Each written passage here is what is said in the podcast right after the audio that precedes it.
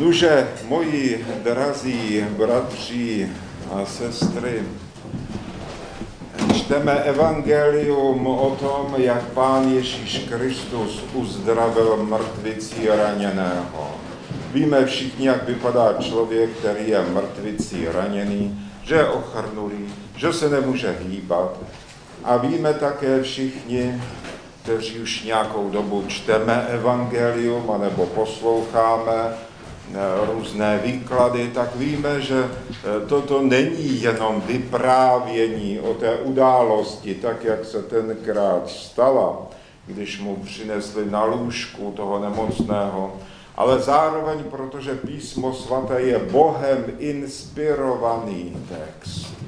Působí tam duch svatý skrze tyto svatopisce, to znamená skrze ty, kteří psali písmo svaté, v tomto případě apoštola Matouše, tak eh, působí svatý duch a ten dává písmu svatému ještě další význam, další rovinu. Otcové eh, v dávné církvi tomu říkali alegorický výklad písma svatého.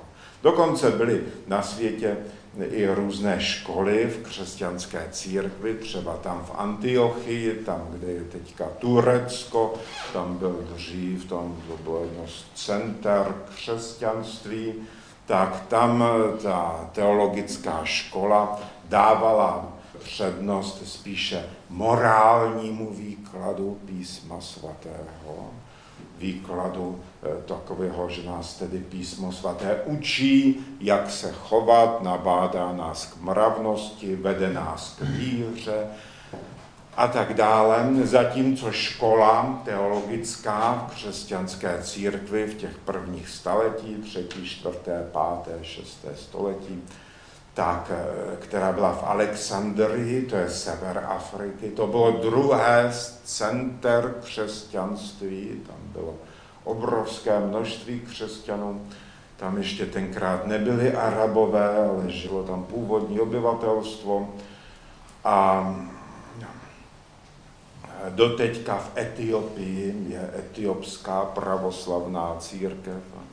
Je tam stále tam kvete víra křesťanská i pravoslavná, tak v této alexandrijské škole tam teologové zase naopak dávali důraz na ten alegorický význam písma svatého. Spíše zdůrazňovali tu jinotajnou, tu skrytou rovinu výkladu písma a podle té e, toto čtení hovoří především o duši člověka o tom, že duše člověka je ochrnulá, že naše duše je nemocná, že nemá ty schopnosti, které by měla být a že potřebuje léčit, že není tak, jak je, tak není schopná věčného života. To je odpověď na otázku těm, kteří se ptají, kdo bude spasen. To je otázka, se kterou přicházejí mnozí lidé, trápí se tím třeba mnohokrát a víme, že Bůh je milosrdný a modlíme se, aby bylo spaseno co nejvíc lidí. Ale na druhé straně víme, že když lidská duše rozloučí se s tělem, odchází z těla, tak v tom stavu, tak jak je, pokud není léčena Kristem, pokud není vyléčena v církvi svatými tajinami, a tím působením blahodati Ducha Svatého, které v církvi je, tak eh, tato duše nemůže s Bohem vydržet. Nemůže mít s ním společenství.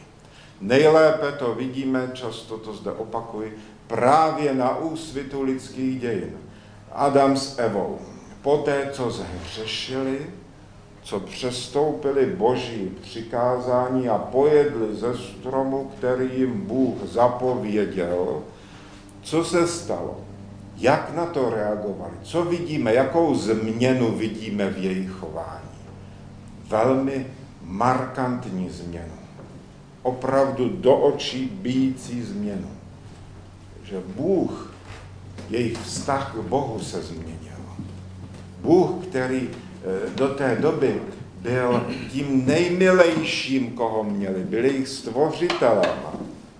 hřáli se v jeho náruči a v jeho lásce, tak před tímto Bohem najednou začali se schovávat. Najednou, když slyšeli Boha přicházet, nevíme, jak to probíhalo, jakým způsobem Bůh navštěvoval ráj, jak chodil po ráji. To jsou, to, víte, to jsou tajemství, o tom toho příliš nevíme, ale víme, že lidé po té, co spáchali hřích, tak se začali stydět. To je jedna věc. A druhá věc je ta, že když slyšeli Boha přicházet, tak už se neutíkali mu naproti. Nechtěli se skrýt do jeho náruče. Už netoužili najednou po jeho lásce. Naopak začal se rozlížet a přemýšlet, kam se schovat. Kam utéct před Bohem. Prostě najednou není člověk po hříchu, to je, to, je to, co to hřích způsobí toto s lidskou duší. Že není schopná vydržet boží blízkost. Že člověk cítí už ne boží lásku, ale cítí boží obvinění. Najednou člověk zapomene na to, že Bůh je milujícím otcem a že chce odpustit okamžitě poté, co člověk se eh, třeba něčeho dopustí. Toto všechno člověk náhle zapomíná. Začíná se stydět a navíc, co horšího, začíná si svůj hřích ospravedlňovat. To říkají otcové, na to je potřeba dávat dobrý pozor, protože jakmile si člověk udělá tento návyk, že si začne ospravedlňovat hřích, tak si tím vlastně znemožní pokání a znemožní si tím očištění od toho. Takže toto, to dnešní čtení nám hovoří o tom, že naše duše je raněná, že tak, jak se narodíme zde e, ze své maminky a od svého tatínka, tak e, jsme ve stavu duše, která není schopná věčné blaženosti. Protože není schopná se s Bohem sjednotit. Má z Boha strach a hrůzu. Bůh je pro ní nemilosrdným soudcem. Takto si duše v hloubi sobě představuje Boha, dokud nezažije Boží lásku. Teprve když člověk prožije Boží lásku na sobě, svoji osobní zkušenosti, a to především zkušenosti v církvi, kde přece všichni cítíme, že jsme Bohem milováni, že jsme Bohem přijímáni. Při zpovědi přece každý člověk cítí, že Bůh nepohrdá hříšníkem, ale chce, aby byl spasen hříšník. Chce, aby se zřekl svých hříchů, aby je olitoval, oplakal a chce mu je hned poté odpustit. Toto přece každý prožije při zpovědi. Tu otcovskou náruč svého stvořitele a spasitele. To je velká důležitá zkušenost. Dále při svatém přijímání prožíváme, že Bůh přišel na svět a že nás krmí. Naši duši léčí, dává své tělo a krev jako lék všech léků. přichází jako ten největší lékař, protože na nejtěžší nemoc je potřeba největší lékař. To je přece jasné, to všichni víme nějaké své životní zkušenosti. Když je člověk někam nějak lehce nemocný, dostane nějakou rýmičku nebo něco, no to ani k doktorovi nejde. To zůstane doma, to ví, že to přejde, že, jak se říká mezi lidmi, že lékařem trvá rýma týden a bez lékaře sedm dnů. To prostě je, to s tím se nikam ani nechodí.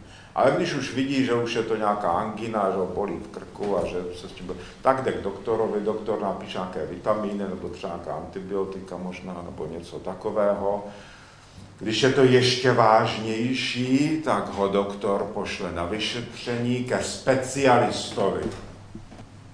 A když specialista vidí, že tam je nějaký problém, pošle toho člověka za do nemocnice, kde jsou ti nejlepší lékaři, kteří mají zkušenosti a kteří tedy léčí eh, už ty těžké případy.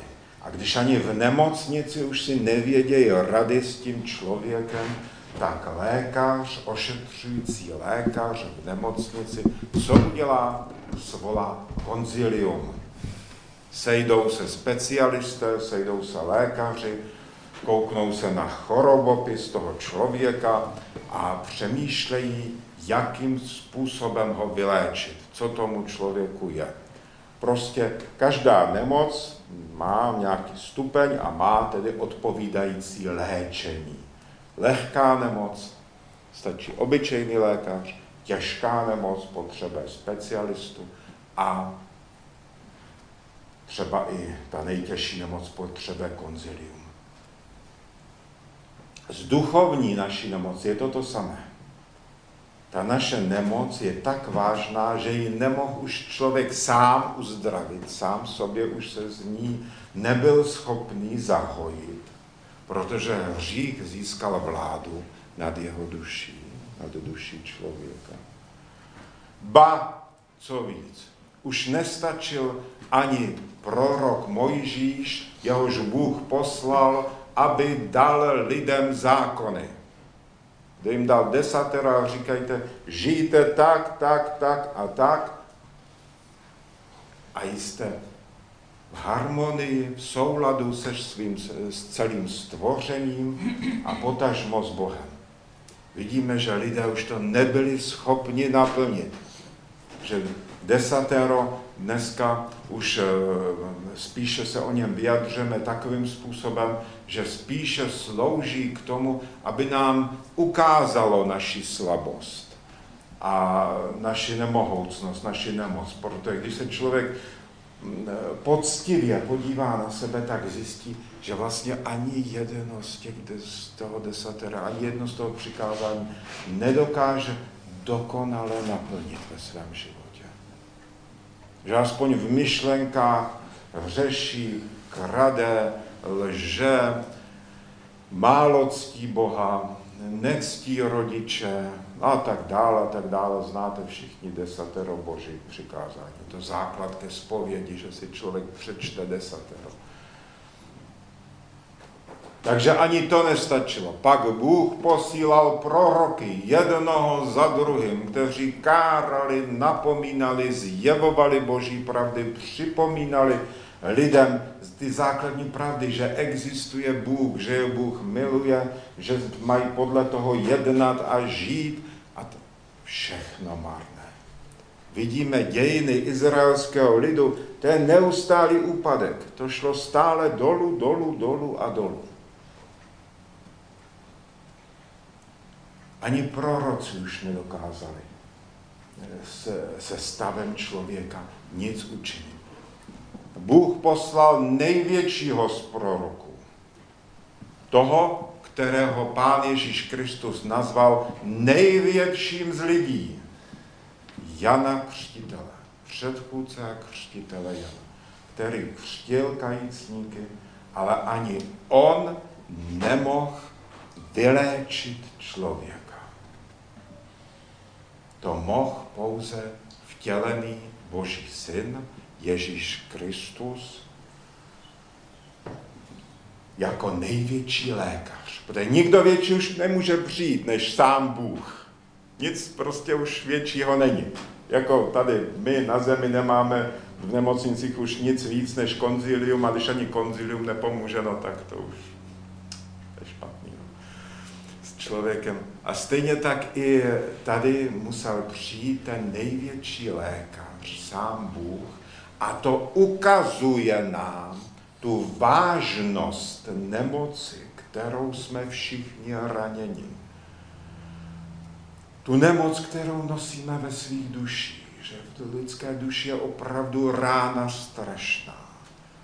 Že dokonce lidé, kterým je dáno duchovní zření a jsou schopni nahlídnout svoji duši a stav své duše, tak říkají, že první, co člověk zažije, když uvidí opravdu duchovním zřením, uvidí svůj vlastní stav, že to je zděšení. že to prostě s člověkem zacloumá hrůza, když uvidí svoji duši, jak je znetvořená hříchem, co prostě hřích koná s naší duší. Jakým způsobem, to je podobné, jako když se kouknete na člověka, který je, já nevím, nějak zbídačelý, plný vředů, rozsekaný, pobodaný a všechno zlámané a jeden prostě, no prostě nějaký hrozně zraněný člověk, tak s lidskou duší je to ještě horší. Pán Ježíš Kristus přichází, aby léčil člověka. Nepřišel člověka soudit ani odsoudit, jak říká v Evangeliu, ale přichází za těmi, kdož jsou nemocní. Nepřišel pro spravedlivé, protože ti jsou slepí, to je ve skutečnosti nikdo není spravedlivý. Jak říká poštol Pavel, všichni jsme daleko od boží slávy. Všichni jsme sešli z cesty. Všichni jsme někam zabloudili ve skutečnosti. Jsme jako ta ovce, která se oddělila od stáda nebeského a bloudí někde po horách. A Pán Ježíš Kristus jako pastýř se ji vypravil hledat, protože jeho motivem je láska k člověku. A když člověk začne prožívat toto léčení v církvi, pocítí, pocítí na sobě lásku Boží, tak se to projeví především tím, že i v něm se objeví láska. Že člověk tak jakoby odzrcadlí ten stav, prostě to, prostě to co vidí, jaký je Bůh. Tak lidská duše má tendenci to zrcadlit. To znamená, když vidí, jak Bůh miluje člověka, tak člověk taky zatouží milovat Boha i lidi.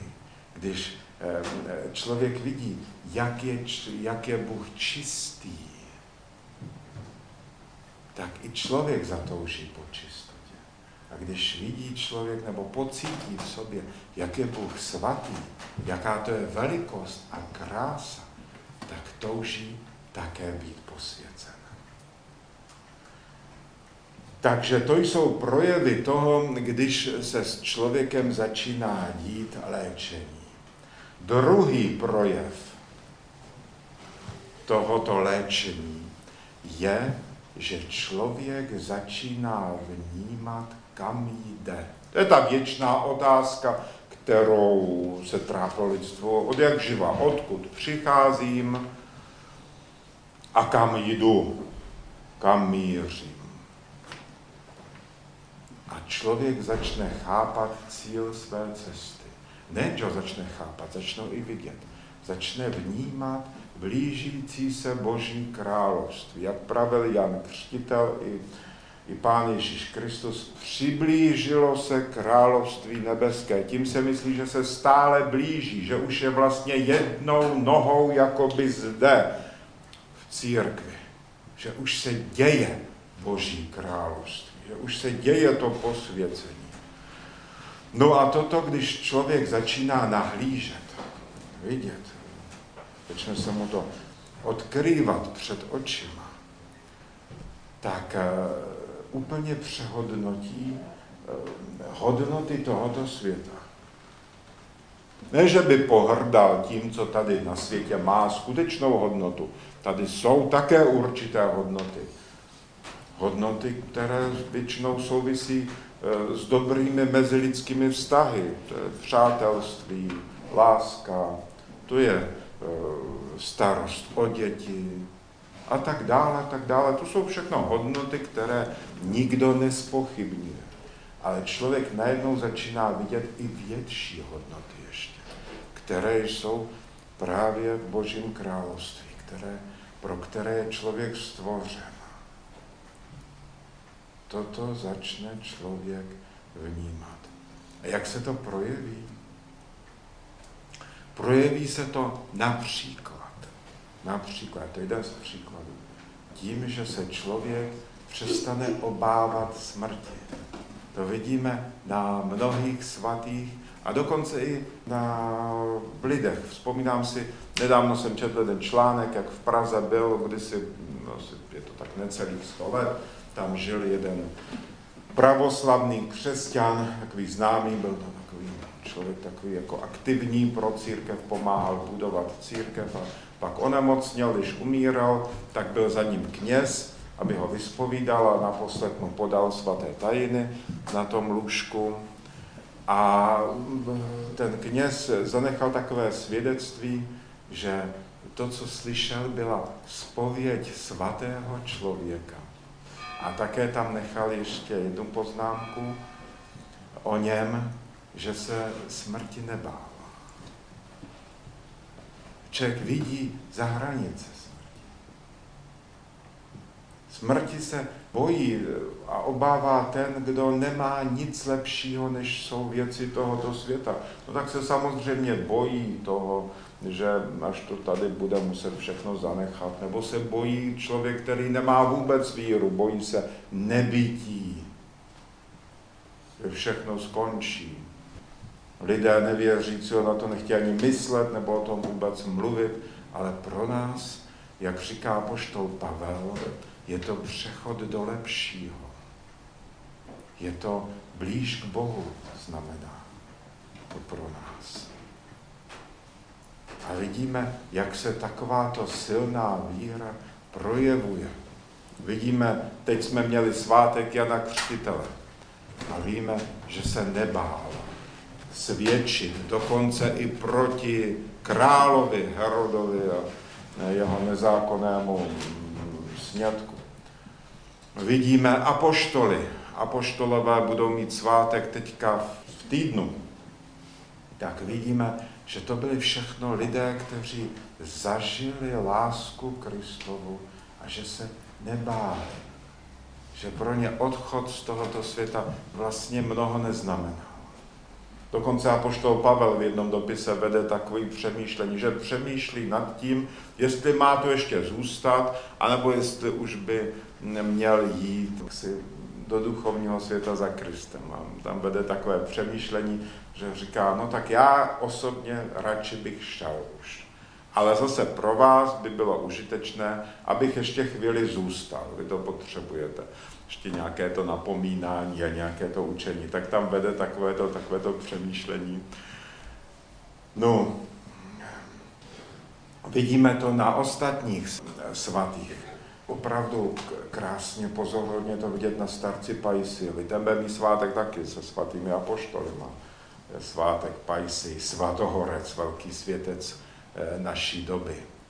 Tak eh, tam eh, to byl podivuhodný člověk.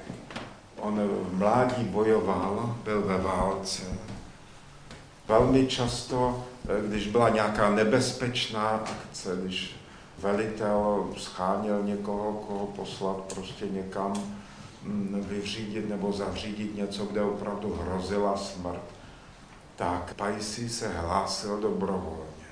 A někdy dokonce třeba i když velitel určil někoho jiného, tak říkal, toho nech tady půjdu já.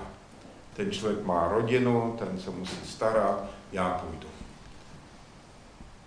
Člověk se vůbec nebál smrti, protože měl víru, protože věděl o jiném světě, o světě s Kristem, o životě s Kristem, o věčném životě vypráví, jednou starec si vzpomínal, jak kolem lítaly granáty a jak si vzal lopatku a vykopal si takový, no, takový zákop malý, aby se tam mohl schovat. A že opodál byl jiný voják, který tam lezl a který se taky potřeboval schovat a když viděl, že eh, Pajsi je tam, že si vykopal zákop, tak se k němu ten voják taky ještě tam nějak nadspal aby se taky schoval. Pak lezl kolem třetí voják, pro toho už tam nebylo místo, ale taky se tam začal spát, protože měl strach. Tak staré Spicy nakonec vylez ven a uvolnil těm dvěma ten svůj zákop, který si původně vykopal pro sebe, aby, aby přečkal tedy tu, tu situaci, kdy tam asi lítaly nějaké ty šrapnely a vybuchovalo něco a tak dále. No prostě jak to ve válkách jak to ve válkách bývá. No. E, v podstatě na, v životě e, všech e, velikých osobností našich starců a svatých, tak pozorujeme tento jev, se nebáli smrti. A nebylo to, že by se smrti neměli respekt. Ale bylo to proto, že věděli o něčem lepší, než je tento život. Na tomto principu se rozšířila církev. Když v prvním století církev rostla, rostla neuvěřitelně rychle, se šířilo křesťanství, ačkoliv se pohané, pohančtí vládcové a celý ten pohanský stát eh, římský se snažil zlikvidovat křesťanství a měl k tomu k dispozici veškerou státní moc, vojsko a dneska bychom asi to nazvali třeba policií, a vším tím úřednictvem a prostě no všechno, no prostě státní aparát. A přesto se křesťané šířili eh, nesmírně rychle. Tak co eh, vlastně s čím přicházeli? Co tak oslovilo tu okolní pohanskou společnost, která byla kolem a která, když viděla křesťany, tak najednou lidé, ti pohané kolem, zatoužili taky se stát křesťanem. Najednou v tom viděli nějaké vnitřní obrození, znovu zrození, viděli, že se tam děje. Jak se to projevovalo? To nebylo, že by křesťané chodili a dělali na náměstí nějaké přednášky. Dnes večer bude přednáška zkříšení Ježíše Krista a náš život, nebo něco takového. Tam se jednalo o něco jiného. Víme ze záznamů, které nám sami pohané zanechali. Tak víme dvě věci, kterými křesťanstvo nebo církev nebo lidé v církvi zapůsobili na své okolí. A to byl především čistý život pohané viděli v křesťanech lidi, kteří, se, kteří žijí čistým způsobem života. Nekradou, nelžou, tenkrát byli v módě, eh, nebo prostě lidi naplňovalo, naplňovala účast na zábavě. Se chtěli bavit. A vždycky, když člověk propadne touze po zábavě, tak to jde vždycky dál a dál a končí to u krve. Tak stejně tak, podobně jako dneska, se lidé hrnou do kina na filmy nebo hrají hry, kde stříká krev eh, na monitorech počítačů. Tak tenkrát chodili do cirků a sledovali gladiátory, jak zápasí mezi sebou nebo s šalmami a a když nějaký gladiátor byl poražen, tak eh, pokud zvítězil miláček publika, tak křičeli nadšeně na přítomného císaře nebo nejvyšší osobnost, která tam byla, ukazovali mu prstem, jestli ho má nechat naživu nebo nemá nechat naživu. Císař, pokud byl přítomen, tak povstal a dal ruku nechali chvíli čekat v napětí a pak ukázal buď tak, anebo tak tomu vítězi, co má udělat se svým poraženým sokem. A najednou viděli lidé, že křesťané toto nevyhledávají. Viděli prostě tyto projevy jejich života a tázali se, no, co oni to mají? Oni musí mít něco lepšího. Jak můžou žít bez zábavy? Jak se dá žít bez toho, aniž bych lhal, kradl, obíral své spoluobčany a, a tak dále, tak dále, podváděl. Jak se dá žít, když to všichni dělají? Jak je možné, že křesťané to tak to bylo první, co vzbudilo zájem. A druhé, co vzbudilo zájem, bylo zase to, že viděli, že křesťané jsou ochotní svoji víru dosvědčit svojí vlastní krví, svým vlastním životem. A že se smrti nebojí, ba naopak, že jdou radostně vstříc. že třeba někdy křesťanky, když je dávali do cirku k sežrání zvířatům, tak si na to oblékali svatební šaty. A to vnímali, jak když jdou na svatbu. Protože vnímali, že jdou skrze mučenictví, že jdou ke Kristu. A pak už docházelo k takovým jevům, ta okolní pohanská společnost už byla potom tak ohromená, už tak rozebraná vnitřně, že docházelo třeba k takovým jevům, že když viděli pohané, s jakou radostí jdou křesťané třeba i na smrt. A že nezapřou Krista, i když by si ti mohli zachránit život. Tak i pohané přeskakovali tu ohrádku a v jakémsi nadšení skákali do toho cirku taky a říkali, i my chceme zemřít, i my chceme být křesťany. I k takovým jevům podle kronikářů v té době docházelo. Takže tady zase vidíte jeden z těch projevů toho, jak se projevuje, když člověku se otevře Boží království, když najednou do něj vidí, do Božího království, duchovními zraky, když do něj vidí. No, po nás sice nikdo, alespoň v tuto dobu nežádá, abychom tady obětovali své životy, ale stejně bychom měli v církvi snažit se k tomu vnitřnímu přerodu, snažit se žít život podle víry, snažit se o život čistý,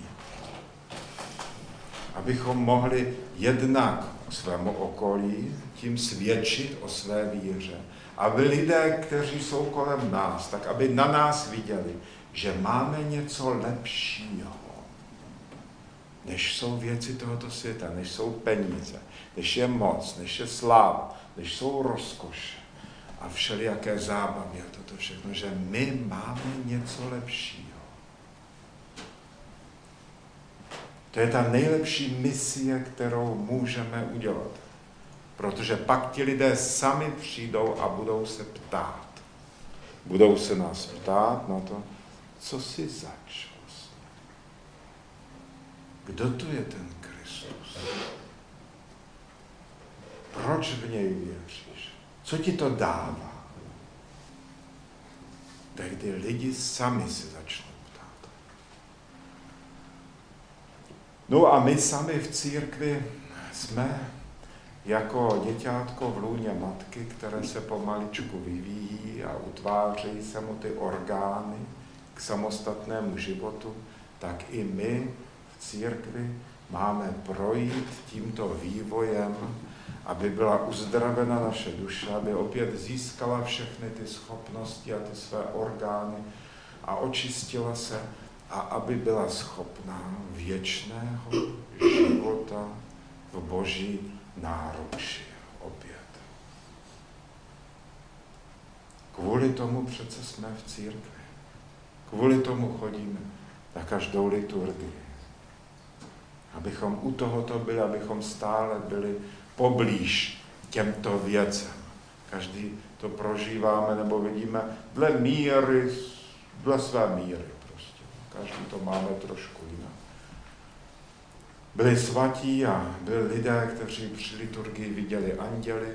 Jsou lidé, kteří nevidí nic zvláštního, ale cítí se v chrámu dobře. Vzpomínám si na jednoho mnicha, který, na, který psal, že jeho maminka chodí do chrámu a že je v chrámu lépe než doma. Zažil jsem taky takové lidi, kteří prostě přicházeli do chrámu, cítili se zde dobře cítili zde prostě přítomnost ráje, už tak trošku jakoby vanout. Sem přichází ta věčnost. Tak toto všechno jsou ty věci, které souvisí s tím uzdravováním, jak se o tom pravilo v dnešním evangeliu. Tak kež jsme tomu stále na blízku a nějak na tom bereme dle svých možností každý účast.